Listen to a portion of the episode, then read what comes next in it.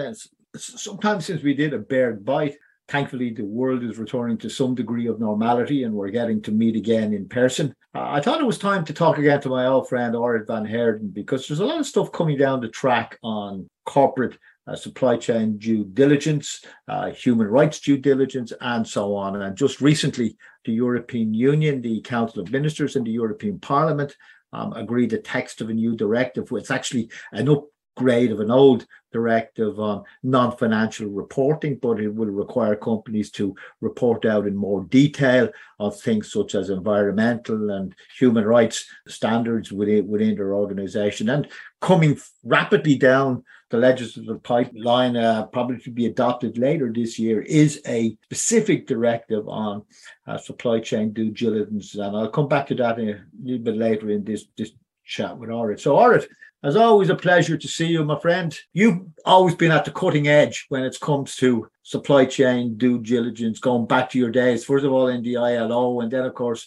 with the Fair Labour Association, and now back to the consultancy work with you do with uh, many large multinational corporations. Tell me a straight question How ready are big multinational corporations for what's coming at them in relation to supply chain due diligence? The short answer, Tom, is not. Okay, tell me, explain to me. So, the new due diligence laws represent something of a sea change in terms of regulation. We've had 20 or 25 years of voluntary CSR work where companies promoted compliance with you know, a handful of uh, hand-picked human rights obligations that frankly didn't do enough to protect those rights. So, parliaments around the world, regulators around the world have, I would think, gotten frustrated with the progress made by CSR. And the trade unions and NGOs in particular have lost faith in CSR initiatives. And so they've come together to push for legally binding due diligence regulations, which go a lot further than the old CSR expectations. And frankly, most companies have not computed that difference yet. Let's take a step backwards. The old obligations, corporate social responsibility obligations, these were largely voluntary and sort of self imposed by com- companies. And what you're saying is, even though if they were audited by outside companies, they, they didn't go far enough. So, frankly, if you take something like child labor or forced labor, you know, very clearly defined global challenges, we have not made progress on those in the last 25 or 30 years. In fact, for those two, we have more slaves, we have more child laborers around the world than ever before. Let, let me just stop you there. It comes as a shock to many people when you talk about slavery that there is still slavery in the world. What do we mean by slavery? So, of course, uh, you know, in, in, in ILO terms, this would be forced labor, right? So and they've got clear definitions for the coercion that would be used to get people to work and to prevent people from leaving that job. There are other forms which come close to that. And so we've got this definition now, this rather fuzzy definition of modern forms of slavery and countries like the UK and Australia and so on have adopted modern slavery acts.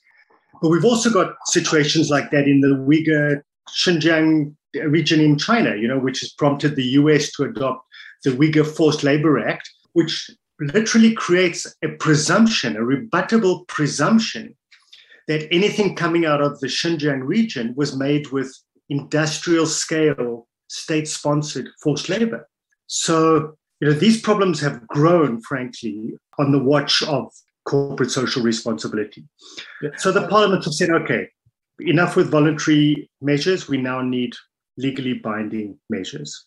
For instance, in recent years, we've seen the French law on uh, what's what's it called? Vigilance. Vigilance. I, I, my pronunciation is terrible, and I know there's one sort of due to come into force fairly shortly in Germany. Do these have more teeth, or are they still not quite where the game is going.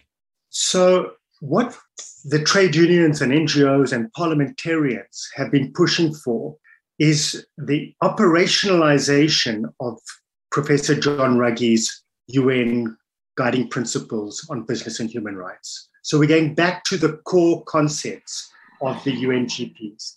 Sorry, just I know what they are and you know what they are, but for people listening, just remind us what the, the Ruggie principles are. Right. So the key construct in those UNGPs was that of due diligence.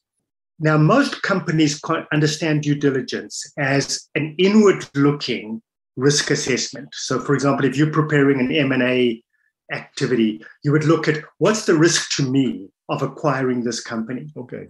However, and in the UNGPs, it's an outward looking due diligence requirement. What risk do I pose to society and the environment through my business activities? So there's a key change here, a key shift in the emphasis of the due diligence requirement. Secondly, it's an ongoing requirement. So whereas most social audits at the moment, compliance audits, are an annual event. You know, you check up maybe on an ad hoc basis on your supplier. Due diligence in the UNGPs is an ongoing obligation to constantly scan your business footprint for risks to human rights or the environment. Secondly, once you detect a risk, you have to take the appropriate steps to prevent or avoid or mitigate that risk. And if a harm has occurred, you have to make remedies available, including remediation. So it's a very clear set of obligations. These were picked up by the OECD, mm-hmm. who have now developed a whole body of guidance documents on how to implement the UNGP's due diligence expectations in respect of conflict minerals or respect of um, garments, textiles, and apparel and footwear and so on. So it's become it's becoming the mainstream in terms of you, you, responsible you, business. You, mentioned there are um, conflict minerals, and people can understand. I think there, I think there's been a couple of movies about that subject, if I'm not mistaken, right? And you know, people can understand garments after the Bar- Bangladesh Rana Plaza and so on. But what about the rest of the supply chains? You know, for instance, let's say I'm da- I'm Danone, the big French company. Am I supposed to do due diligence on the farmers who are supplying me milk to make my yogurts? The short answer is yes. But most of these new supply chain laws recognize that that's a big ask, okay, for a company to suddenly map its whole supply chain from raw materials to recycling and to identify risks all the way along there. So they're doing it in tranches. They're starting with big companies and they're saying you have an, an obligation to perform due diligence up to your first tier suppliers. But make no mistake, this will extend. They will the, the thresholds will come down to smaller and smaller companies, and they will include more and more of the supply chain over time. So, so my so, advice to companies is, you know, get good at this stuff now, and once you've got it in place for your first tier, you'll be able to extend it to subsequent tiers when you have to. So let me take an example. I'm Carrefour, the big French supermarket chain. One of my biggest suppliers is Danone. Does Carrefour now have to audit Danone to ensure that Danone is compliant? And does that does Carrefour have to ensure that Danone has audited its supply chain? In other words, how spread out is this? Exactly. It's going to create a cascade of expectations. So Carrefour will sit there and they say, okay, we've got 50,000 suppliers or 100,000 suppliers. Let's take the big ones and let's make them assure us that they are conducting due diligence. So our due diligence obligation is to ask them for proof that they are doing their due diligence. We know that Danone is using vanilla from Madagascar. Seen a documentary on Arte about you know child labor and other horrendous working conditions in the vanilla sector in Madagascar. So we say to Danone, give us some proof that you've done your due diligence on that and that you've got that risk under control. If you're a big a multinational company, what do I need to do today? Now, you know, forget about you know, we know the laws are coming down the track. We know they're going to be extensive and we know it's going to get more extensive. But if I'm sitting there today, let's say, you know, as I head into 2023, what should I be saying to my chief executive? This is what we need to be thinking about. This is what we need to be doing now. So let me just um, add a couple of the other dynamics of sure. these new supply chain laws. I mentioned earlier that trade unions and civil society have been pushing for these ever since Rana Plaza. Okay, they've in Bangladesh they created the Bangladesh Fire and Building Safety Accord, and that accord was meant to have binding legal commitments from the companies that signed up to it. And they see this as a template, as a model that they want to apply to the whole supply chain.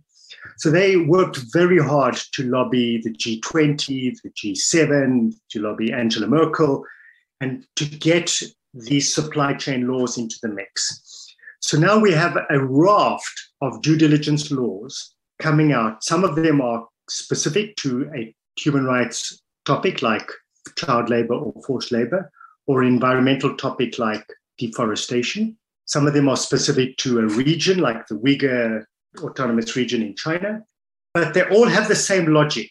Companies must do their due diligence and show that's know and show is the name of the game. Okay, they've got to be able to show that they did their due diligence.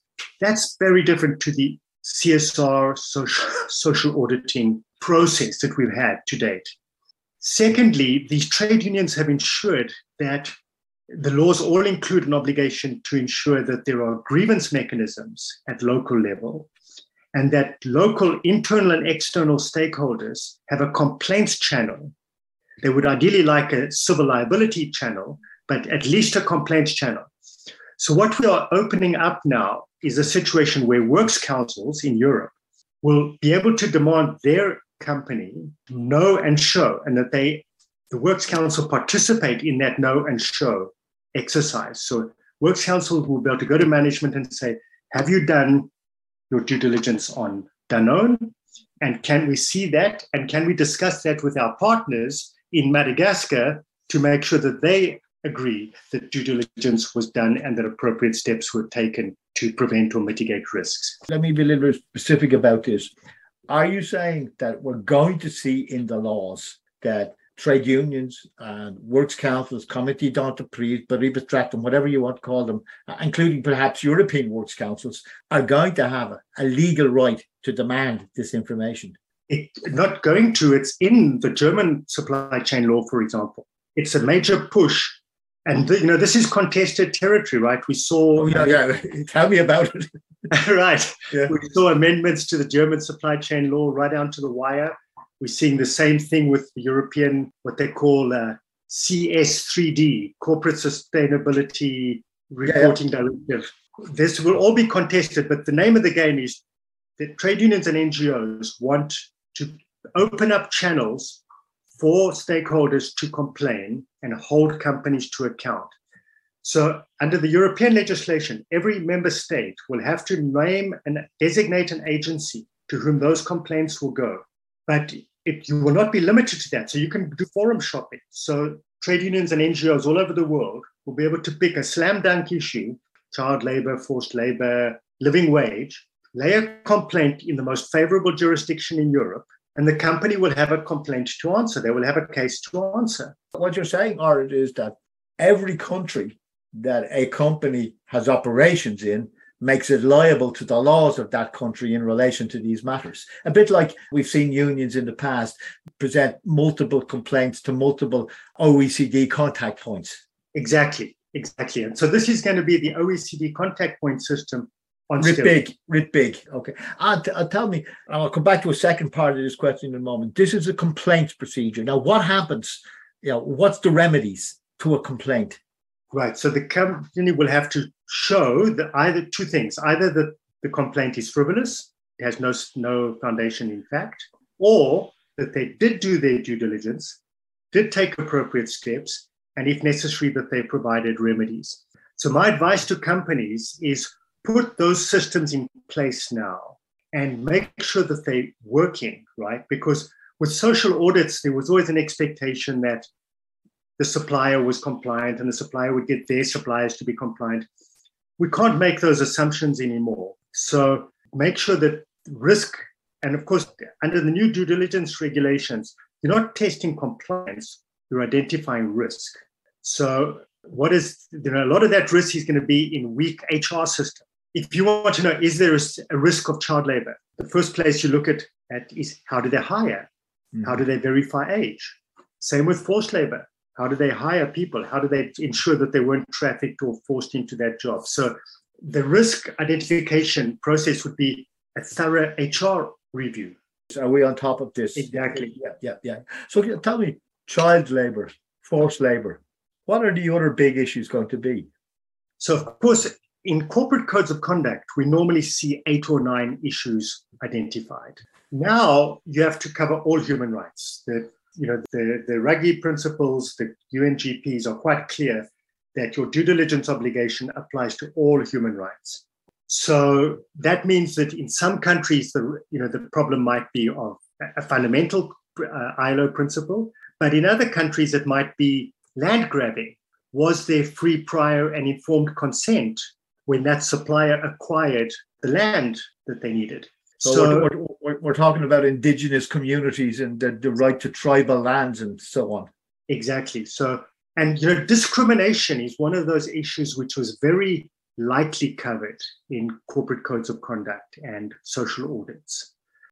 I think that now, you know, we live in a post Me Too world and so on we will see a lot more emphasis on structural forms of discrimination, harassment, and abuse, which companies would have hard time showing that they had really done their due diligence and they'd prevented those risks. Now look, one last question before we wrap this up. You mentioned first tier suppliers, but it won't stop there. Sure, it won't. Uh, how far down the supply chain? Eh, I, I, I, let me come back to the own question. You know, Carrefour, where did you get your milk from? And did the farmer who get got that milk, did he use environmentally friendly pesticides on his grass? Are, are we going down to that level?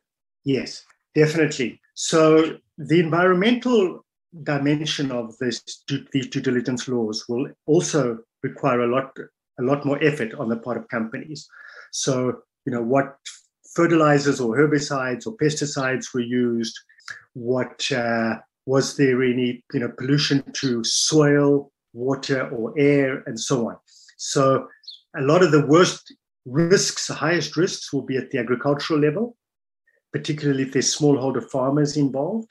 Mm. And so companies are going to have to get good at, at finding partners in country who can help them identify those risks. And you mentioned that governments are going to have to put in place contact point to which complaints can be made and so on. What about civil remedies, going to the courts, looking for compensation, and so on. Who will have the right to initiate such actions? Consumers, for example. Um, some of these laws have a strong consumer protection dimension to them. So a consumer could go to court and say, I have been harmed because Carrefour or supermarket did not do their due diligence and they sold me a product made of child labor. And therefore, I was morally outraged sorry, I'd use a phrase. So, what about trade unions and NGOs? Will they have a right of action, do you think?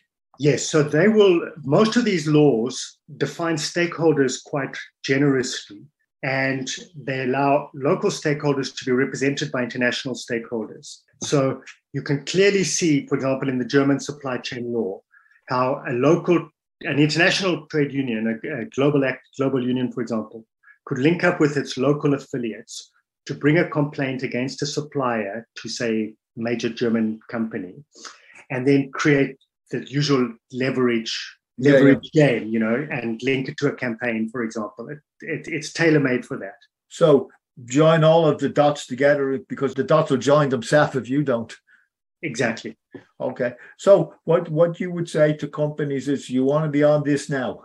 Yes and put in place, you know, the old social audits don't scale. Like you can't audit 50,000 suppliers. Mm. So you're going to need online systems of risk identification. That's what I'm working at at the moment. He's developing a platform to help companies do online risk identification and then immediately automate the appropriate responses. Let me just finish by saying, why don't you, got to come and talk to us about this face to face, man? You know that. You know, yes. there's only so much you can do on these things, but you know, the questions are going to be enormous. So right. hey, all right. Thanks for taking the time today to talk to us on this. I'm sure we're going to be back to you because this is where it's going and this is what companies need to be concerned about. So appreciate you taking the time. See you soon. Bye.